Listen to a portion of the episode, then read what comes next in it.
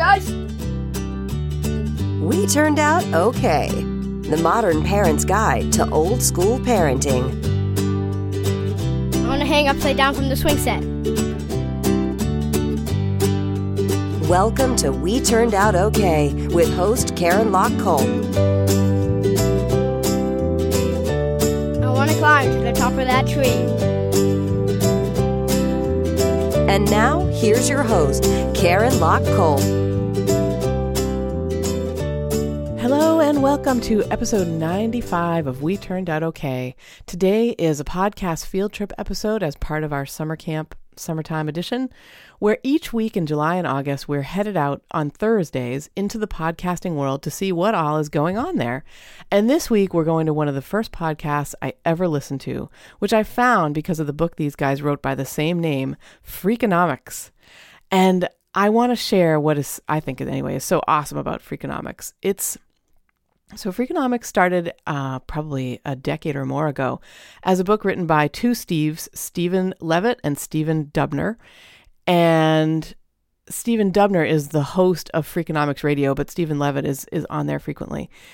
And Levitt is an economist at the University of Chicago, and Dubner is a journalist. And they, they, I don't know how they met or whatever, but they, they wrote this book, Freakonomics, because they were noticing that what people believe to be true isn't necessarily what's actually true based on like research and stuff.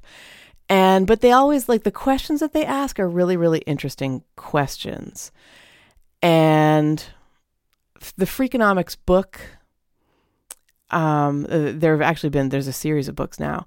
Like they I'm trying to think of a of a good one. They, they one of the questions had to do with does somebody's name influence their lot in life? You know what I mean? Like if you have a if you have a person whose name is um I don't know. You know how people will sometimes like Ima Hogg, like I'm a with the last name Hogg or Yura with the last name Hogg. Like those kinds of names. Do do those do names that are really notable or different or kind of strange, does it influence that person's life? And um and they, they they've people they talk to people who do actual research about this kind of stuff. And it's just fascinating. It's oftentimes very funny. It's quirky. It's you know anyway it's one of my favorite uh, one of my favorite book series. My my uh, almost 16 year old max has really gotten into that series. He loves the freakonomics books as well. And um, anyway so when they went to podcasting like how could i resist right and this is actually Freak, the Freakonomics podcast is where I first learned about how to win games and beat people. The book that I highlighted Tuesday in episode 94, which was about building epic sandcastles. So it, the Freakonomics podcast has a show called How to Win Games and Beat People, an episode from, so they don't number them. It's hard to, because the numbers keep changing as they add new ones, like last time it might have been episode eight when I looked at it, but now it's probably episode 16 or something because they keep the, the numbers just go down. It's numbered in the feed, it's not numbered like we number our shows. So, um, anyway, that one is called How to Win Games and Beat People. And it is a really fun episode because Stephen Dubner plays, he virtually plays some actual games with the the author of that book, Tom Whipple, and like they're on different continents and they're playing. They play. Do they play Connect Four? I feel like they might play Connect Four.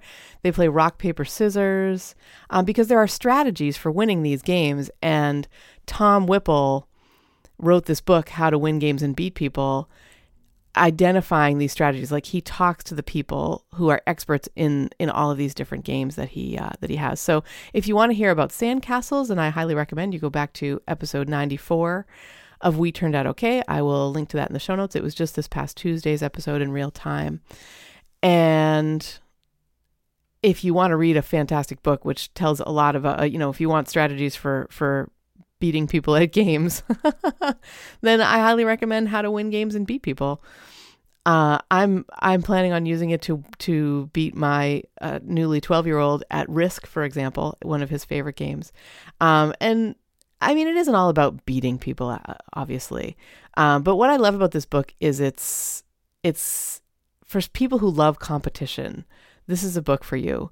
Um, it's very funny. It's written in a really fun, kind of funny way. And it was a real, I think in retrospect, I didn't, I'm not on the Freakonomics podcast or whatever, but in retrospect, it was a really great choice. It's kind of a perfect choice for them because Freakonomics is about, it's always about something that you hadn't thought of something that you see every day or, or you know approach in your life often but just looking at it in a whole different way so a strategy an actual strategy that works for winning at connect four that's based on math and um and with a really good story kind of told around it it's just interesting and cool so um so that's one of my favorite. I would say that that's probably one of my very favorite episodes of Freakonomics was was the How to Win Games and Beat People episode.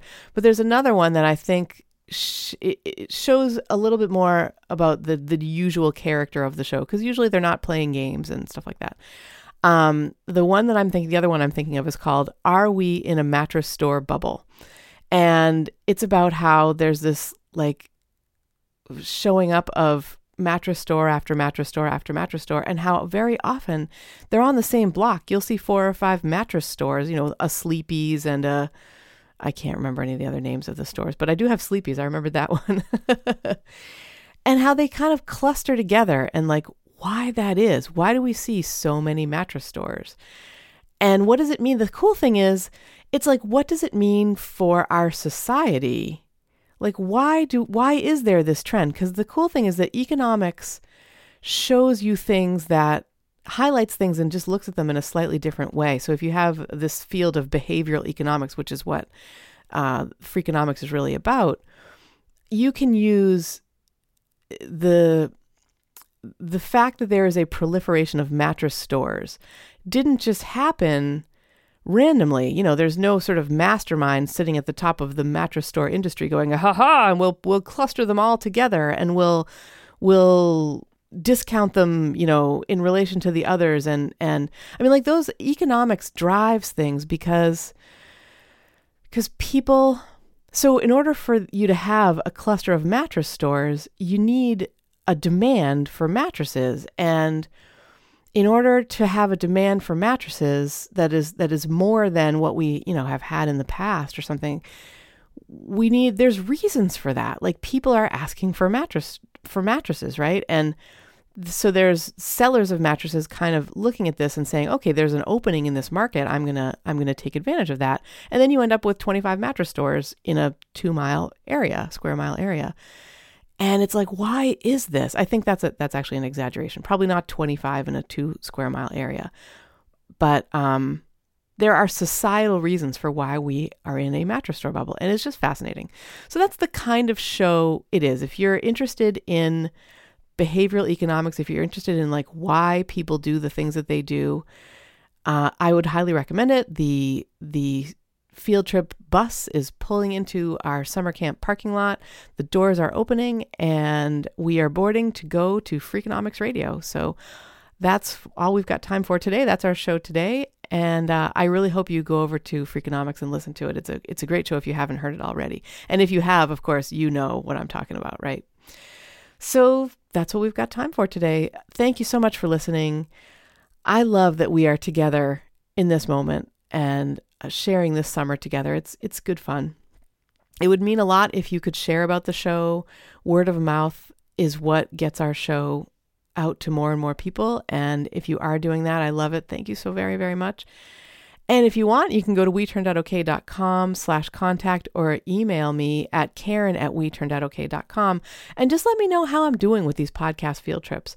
Are there any that you'd like highlighted? Because I feel like we don't necessarily have to make the podcast field trips end at the end of August, right? We can, if there are some that you love and we don't have room for them during the summer, because there's like a million podcasts that are so great if there are favorite podcasts that you think listeners would benefit from, just let me know. Um, and maybe we can keep the field trips going into the fall, or you know, maybe we can just do one every once in a while. I love them, and um, I love hearing about your favorite podcast too. So get in touch and let me know about those.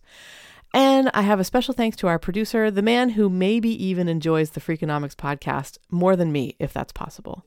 The 19 time winner of the Husband of the Year award, Benjamin Kolp. Thanks so much for listening, and we'll see you next time.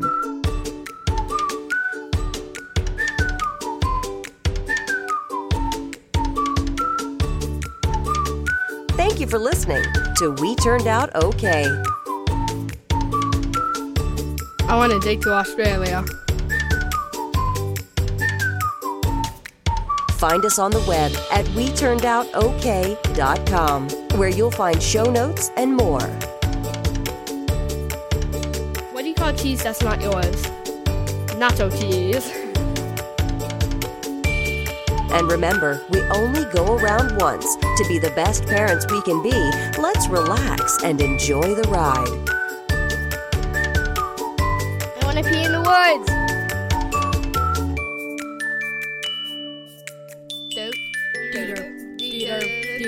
Theater, theater, theater, theater, theater, theater, theater, theater, theater, theater, theater, theater, theater,